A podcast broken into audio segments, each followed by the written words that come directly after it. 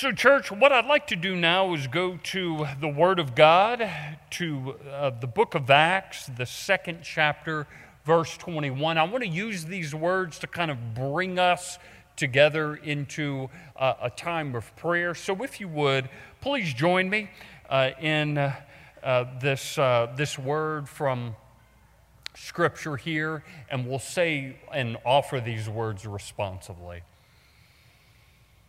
And it shall come to pass that whoever calls on the name of the Lord shall be saved. Amen and amen. Church, let us go to the Lord in prayer this morning.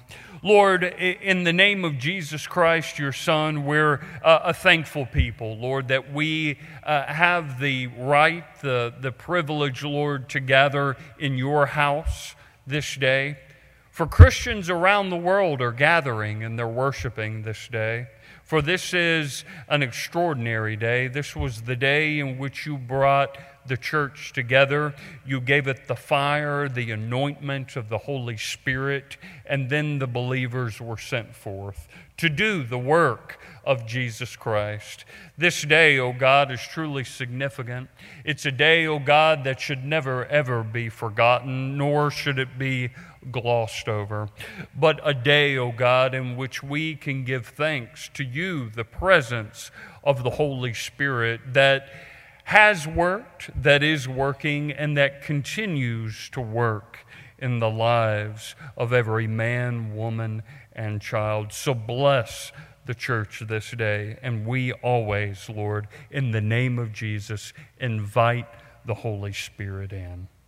O Holy Spirit, presence of Jesus Christ, come to those that you call your own, to enlighten their minds with your grace and truth, that we might be your hands and feet in this world that you love. O Holy Spirit, comforter and companion, come to all of us to guide our actions and words, that we might rejoice in your presence and make this world your home. O holy God, who is Father, Son, and Holy Spirit, we pray these and all of your prayers for the glory of your name in the Spirit, who is the one, Jesus Christ, who taught us to pray the Lord's Prayer. Church, if you would, please join me in this prayer now. Our Father, who art in heaven, hallowed be thy name. Thy kingdom come. Thy will be done on earth as it is in heaven. Give us this day our daily bread, and forgive us our trespasses, as we forgive those who trespass against us. And lead us not into temptation, but deliver us from evil. For thine is the kingdom, and the power, and the glory forever and ever. Amen. So, church, I am turning now to the second chapter in the book of Acts. This, by the way, is a continuation of the Gospel of Luke, same writer. If you were to put the two together, it's an ongoing conversation, and an ongoing biblical telling of not only this gospel account, but also the birth of the church. So, from the second chapter in the book of Acts, beginning with verse 1, I'll read through verse 12. The coming of the Holy Spirit, it says this Then the day of Pentecost had fully come, and they were all with one accord in one place. And suddenly there came a sound from heaven as of a rushing mighty wind, and it filled the whole house where they were sitting. Then there appeared to them divided tongues as of fire and one sat upon each of them. And they were all filled with the Holy Spirit and began to speak with other tongues as the Spirit gave them utterance. And there were dwelling in Jerusalem Jews, devout men from every nation under heaven. And when this sound occurred, the multitude came together and were confused because everyone heard them speak in his own language. Then they were all amazed and marveled, saying to one another, Look, Are not all of these who speak Galileans? And how is it that we hear each in our own language in which we were born? Parthians and Medes and Elamites, those dwelling in Mesopotamia, Judea and Cappadocia, Pontus and Asia, Phrygia and Pamphylia, Egypt and the parts of Libya adjoining Cyrene, visitors from Rome, both Jews and proselytes, Cretans and Arabs. We hear them speaking in our own tongues the wonderful works of God. So they were all amazed and perplexed, saying to one another, Whatever could this mean? Verse 13. Others, mocking, said, They are full of new wine. Church, this is the word of the Lord. Thanks be to God. Amen and amen.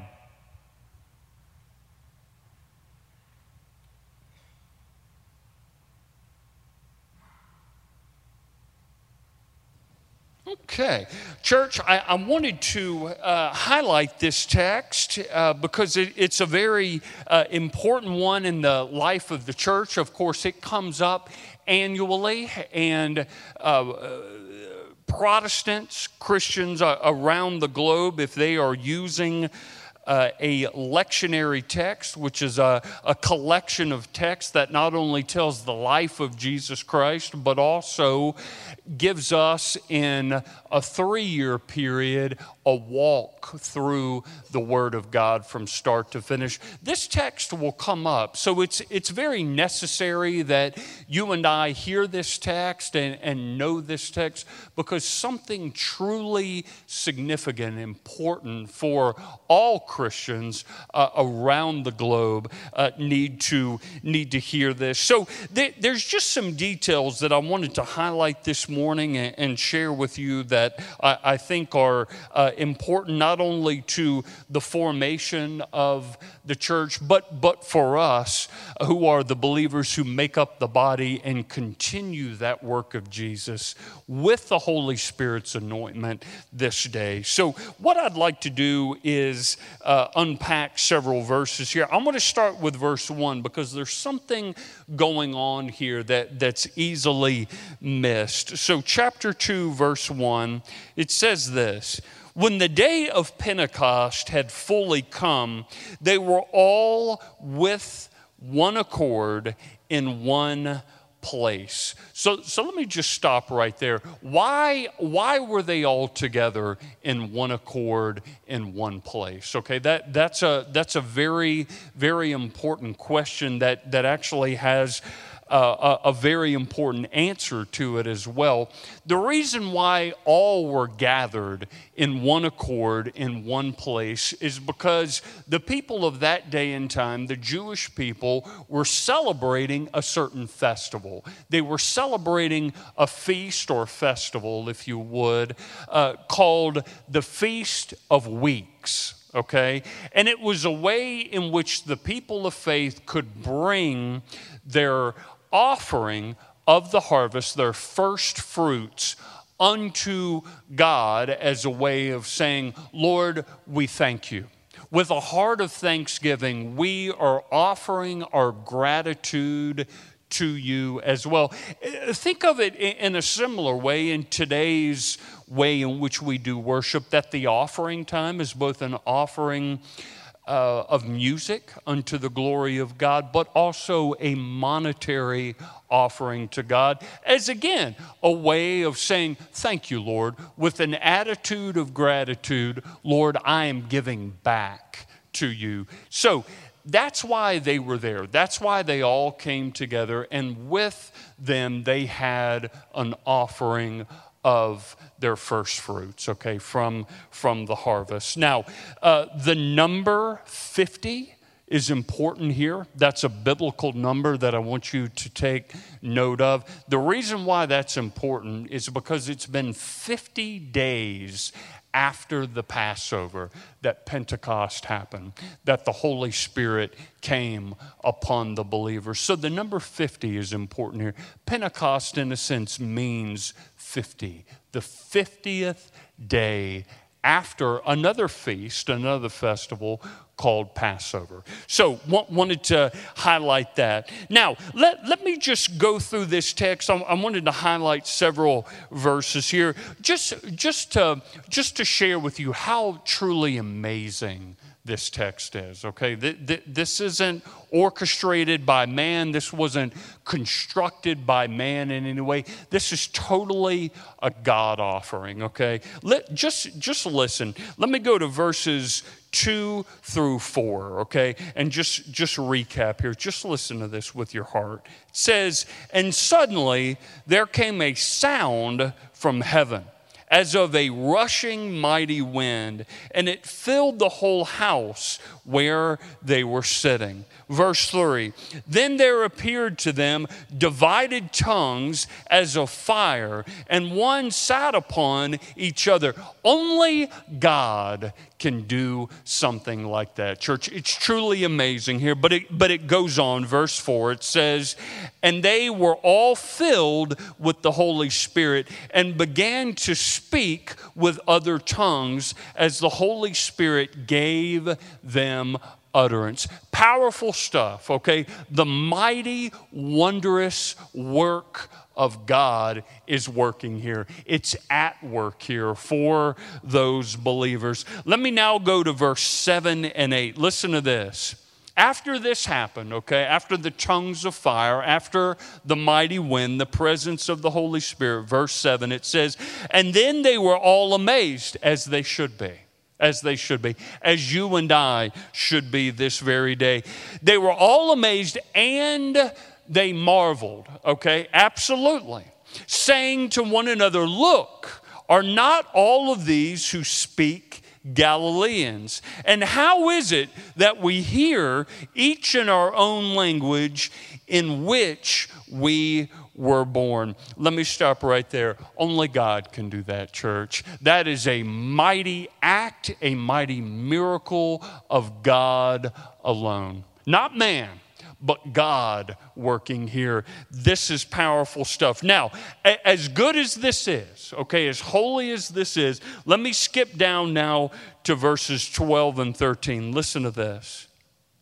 Verse 12. So they were all amazed and perplexed. Absolutely. Saying to one another, Whatever could this mean? They have just witnessed something truly extraordinary here. Now, listen to verse 13.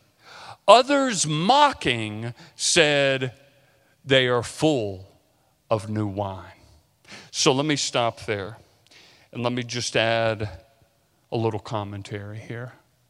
Church, as remarkable as this text, as this occurrence, as this encounter of the Holy Spirit truly was. As holy as it was, as game changing as it was, as life changing and spirit filled as this moment of the birth of the church was, there were still attacks, were there not?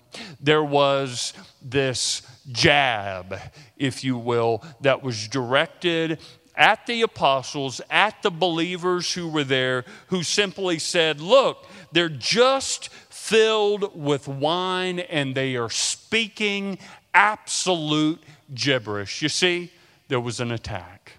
Now, I say that to say this. Listen to this, and I quote The devil, church, often attacks, you and I, often attacks the church at the start of new things. Think about it.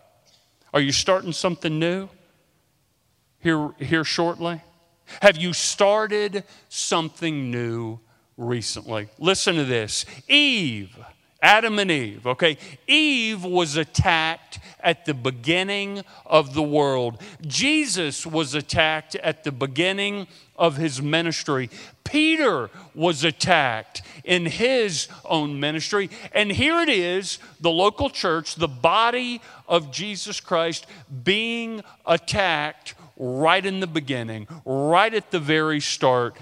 The enemy always attacks when something is wanting and forming and ready to get started and to move forward, okay? Let me also offer this. We often, church, you and I, experience spiritual attack at the beginning of a new ministry, do we not? Anytime the church launches something new, there will always be, oh, I don't know about this, hesitation, doubt some kind of spiritual attack that the enemy throws our way to frustrate us, you see, to get us frazzled, to derail us, to distract us. How about this?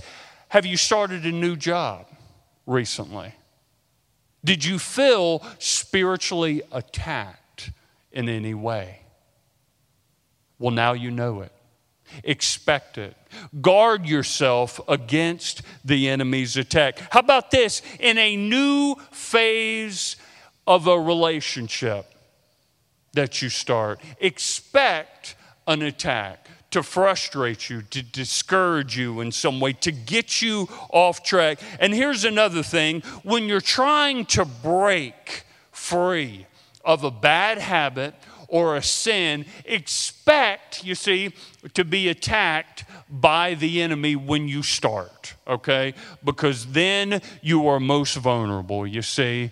But move forward. In faith, move forward. Guard yourself with the Word of God, guard yourself with prayer, guard yourself with others praying for you. The enemy will always attack at the start of something new. So let me bring it all together in this way. And I want to thank Rita Crosby for sending me this. It's called The Devil's Tool Sale. Maybe you've heard about this. Maybe, maybe you've read this. It spoke to me, and I thought it was so relevant, okay, uh, in regards to our text and just for life in general. Just listen to this for a moment. There's an old fable that says that the devil once held a cell and offered all of the tools of his trade to anyone who would pay their price. They were spread out on a table, and each one labeled these things hatred, malice, envy, despair, sickness, sensuality, all well known to everyone. And off to one side then lay a harmless looking wooden instrument marked, here it is, church, in quotes, discouragement. Discouragement. It was old and worn, but was priced far above the rest. When asked the reason why, the devil replied, Because I can use this one so much more easily than the others. No one knows that it belongs to me. With it, I can open doors that are tightly bolted against the others. And once I get inside, I can use any tool that then best suits me. Discouragement just that little seed of discouragement that's planted, right? That can get us distracted, that can get our minds off the main thing that should always be Jesus Christ and the Word of God. Just remember that, church. Now, let me ask you something, and I want to speak to your hearts this morning. When you get discouraged, when you're frustrated, Maybe you're frustrated or discouraged at yourself. Maybe you're discouraged or frustrated with something else. Maybe you're just stressed out, frustrated, and discouraged with the world right now. Let me ask you something.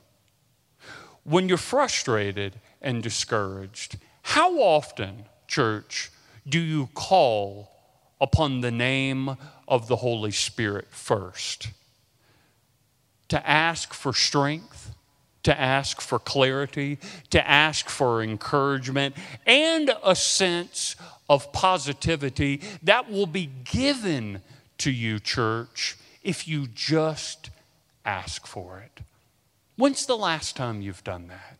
When you've just been down and out, when you just feel beaten up, when you do feel discouraged, when you do feel frustrated, do you have a tendency of just holding on to it and letting that matter, letting that frustrating just eat away at you? Do you just keep it in your mind and just have this internal dialogue going on to the point where you're just exhausted, where you're just tired, where you're just spiritually depleted? What do you do with that frustration? What do you do with that discouragement? Do you hold on to it? Let me invite you to let it go. That you need, church, to pray the Holy Spirit into whatever it is that's weighing you down, whatever it is that you're discouraged. Don't hold on to it because you're going to lose sleep, you're going to get cranky, you're going to get edgy, it's not going to work, church, if you just hold on to whatever is weighing you down and frustrating you and discouraging you. Know that so often that is just the devil, just playing with your mind, putting deceit and lies into your mind, and you got to get rid of it. You got to get rid of it by praying the Spirit into the details of your life. Are all of those details pretty? Absolutely not, but we've got a big and forgiving God. Is there something that's weighing you down that you're ashamed about? Church, give it to God.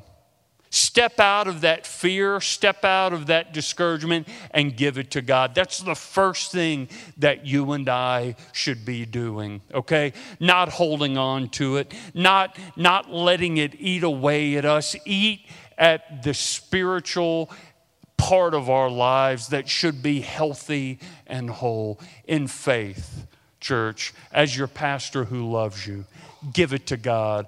Pray the Holy Spirit into whatever it is, first and foremost. Now, let me end with this. There's a prayer that I want to share with you, and we'll send it out this afternoon. And its intent when this prayer was written was for the church. As, as I was doing some research on it, it was intended for every saint and every sinner. It was intended for the local church. Now, here's what's most fascinating about this prayer, okay? It was written in 430 AD, okay, by a man named Augustine, okay? He was a man of the Lord. He taught, he was a scholar of God's Word. He wrote this prayer about the Holy Spirit that really spoke to me, and I want to share it. And I want you to be able to put your eyes to it because you're going to need this prayer, okay? Maybe it's tomorrow, maybe it's next week, maybe it's work, maybe it's under your own roof where you live, but you're going to need this prayer, as I am going to need this prayer in this coming up week. Sometime in your in your in your week in your month of June, you're going to need this prayer. You're going to need the anointment of the Holy Spirit that was there for the church and that's there for you this day. So just listen to this prayer from Augustine. He says, "Breathe in me, O Holy Spirit, that my thoughts may all be holy. Act in me, O Holy Spirit, that my work too may be holy. Draw my heart, O Holy Spirit, that I may love what is holy. Strengthen me, O Holy Spirit, to defend all that is holy. Guard me then, O Holy Spirit, that I may be always holy. Amen and amen. Church, pray the Holy Spirit into the details of your life. Don't hold back. Give it all to God and do it in the name of the Holy Spirit. Let me offer a word of prayer for us. Heavenly Father, in the name of Jesus Christ, oh God, we need a Savior. We need Jesus Christ. We need the Lord's presence in our lives this day. Lord, the world, the world is hurting. The world is broken. Lord, Lord, the world needs Jesus Christ. Lord, it's difficult to watch the news. It's difficult, oh God, to see what's going on in the world, Lord, and in our nation that we so love. So we put prayer, Lord, in the name of Jesus Christ to all of the broken things in this world and we pray for healing. Even if it seems like lord things are so broken that you are not present in faith in the name of Jesus Christ, we know that you are working and that you are moving and that you are healing and mending those wounds, Lord. So we put our hope there. We put our faith there. Lord, we need the Holy Spirit to guide, Lord, our words, to guide our thoughts, to guide our actions, Lord. And the sacrament of Holy Communion is a way in which we can bring our attention back to the main thing, and that is the saving work that Jesus Christ did for all who believeth in him on the cross of Calvary. Bring us back to that holy place now, Lord, and we put our faith there in the Savior who is willing. Let us accept that invitation now and always. In Jesus we pray. Amen.